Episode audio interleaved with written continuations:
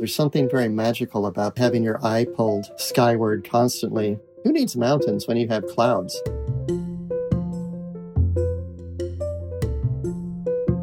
Hello, and welcome to The Common Room, a series of conversations between members of the Yale English Department. I'm Steph Newell. It's my great pleasure today to be talking to John Durham Peters, Maria Rosa Menocal Professor of English and of Film and Media Studies here at Yale. He's the author of numerous books and articles, all of which fizz and sparkle with originality. These include Speaking into the Air, a history of the idea of communication, Courting the Abyss, Free Speech and the Liberal Tradition, the Marvelous Clouds Toward a Philosophy of Elemental Media, and most recently, book he co authored with the late Kenneth Cmiel, Promiscuous Knowledge, Information, Image, and Other Truth Games in History. Currently, John is working on a media history of weather. Welcome to the podcast, John. Thank you, Steph. So good to be here. Can you tell me a bit about your background?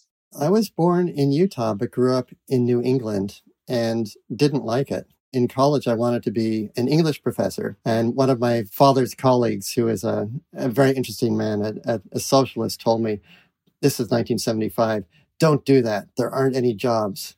It's a social sin to train PhDs when there aren't jobs for them. And so maybe this germ sat with me because I ended up getting out of English, which is what I really wanted to study, and ended up going into media studies. And lo and behold, I ended up back in New England as an English professor. So life has its twisty ironies. On this sunny day in New Haven, can you talk about the weather, or rather, media history and weather? I love talking about the weather, and I'm mystified why, in the modern world, we persuaded ourselves that talking about the weather is something that is stupid to do. There's nothing as fascinating or dramatic or compelling as the weather. This book is basically trying to understand how we made the weather banal, something which has been such a topic of literature, religion, science, art, painting, music, and so on, and started to pretend somehow in the 19th century mostly is that weather is something that we sophisticated city folk don't talk about precisely because we live within our well upholstered comfort in which we don't have to worry about it. And this is obviously highly dangerous in a time of climate change if we don't have a vocabulary for talking about weather. So this is basically another genealogy of, of how modernity went bad. On that topic, many of us refer to clouds to describe something negative or something that obstructs clarity. I'm thinking of clouding as a as a metaphor for right. obstruction. And when we think about clouds, they may or may not have a silver lining. But right. you describe them as marvelous. So is there a story about how you came to see clouds as marvelous? I came to see clouds as marvelous from living in Iowa. As I said, I, I was born in Utah and I spent many times in Utah and I love the mountains. There's something very magical about being surrounded by mountains, by having your eye pulled skyward constantly. And in Iowa, there aren't mountains.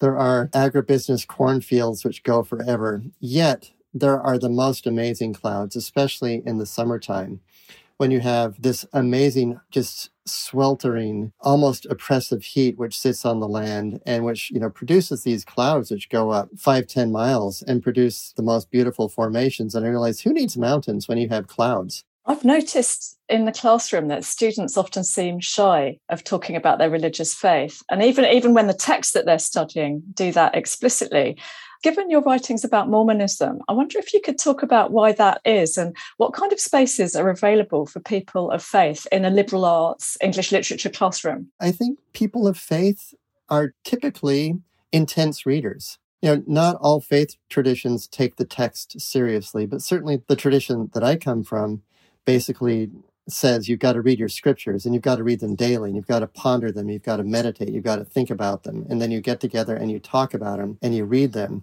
And so the, the kind of stakes of reading are highly intensified. The styles of reading are also highly intensified because words, you know, one word can make the difference in your salvation, or one word can make the difference in how you live your day. And so the idea of literature as equipment for living, a good Kenneth Burke line, seems completely natural for someone who's been raised up in a kind of rigorous scriptural tradition. And furthermore, I mean, I, I think this point goes back to Milton, if not longer is that the attitude, the poetic attitude, is also an attitude of faith, of openness, of waiting and seeing, of suspending disbelief, of sort of imagining what if. When you read a poem, when you read a novel, you, you say, what if? You know, what if I allowed this world to be true? And that's what believers do. You know, sometimes we think that believers have it easy because they can just turn off all the doubts. I think believers have it harder. Maybe this is a self flattering view because you just turn up the heat. You make it worse for yourself because you realize, what if this were true? What if this were really true? And you've got to kind of think this through. So I think these are these are attitudes which can flourish even in a secular literature classroom. You've advised or co-advised a huge number of doctoral dissertations. Is there anything you'd say to an aspiring PhD student based on all your experience of working with graduate students? One piece of advice I would have is that a professor doesn't need to be on your committee to be someone that you stay in touch with. I've had relationships with students who were not I, I, was not on their committee. They didn't even have classes with me, but those relationships have gone on to yield fruit in various ways. We've collaborated on, on different things. I even tried to hire someone who is a student I used to talk to. He never took a class from me at Iowa. So I would say think broadly about the kinds of relationships that you have. Another thought is it's sometimes better to study what you like rather than what you love. If you study what you love, the stakes are too high. But if you can adjust to study something which is interesting en- enough to kind of create a professional platform or foundation for you, you'll have decades to study what you love and you can kind of evolve into it. It's only relatively later in my career that I started, you know, studying and writing about religion more explicitly, even though that has always been a very central interest of mine. I think that my work was better early on by suppressing that interest so that it allowed that interest to speak itself subliminally.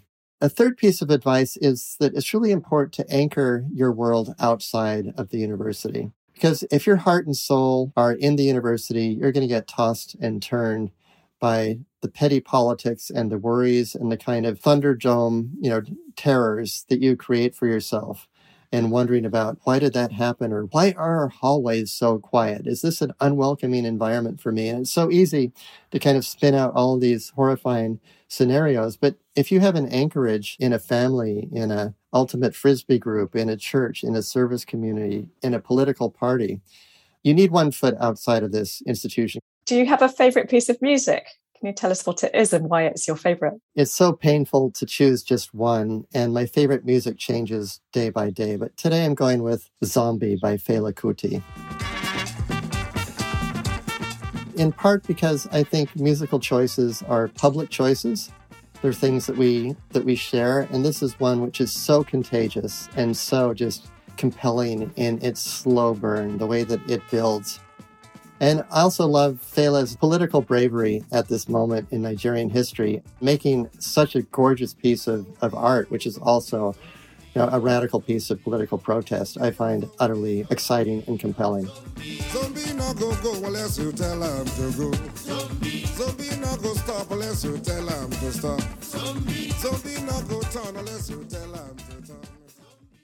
Now, what is on the horizon for you? Have you got something coming up that excites you? I am probably going to go on a hike today to Charles Island, which is an island which is only accessible in the winter months off of Silver Sand State Park. And it's only accessible at low tide, so you have to watch the uh, tide chart. But it's a very uncanny feeling because there's a there's a sandbar that you can walk out. And so you're kind of out what feels like in the middle of the ocean walking to this island to kind of be in the New England world of, of cloud and sky and sand and sea and land all at once. I'm looking forward to doing that today. Well, thank you, John. And I don't want to hold you up anymore. And thanks for listening to The Common Room. Our producer is Robert Scaramuccia, class of 19, and our music is by Blue Dot Sessions. You also heard Zombie by Fela Kuti.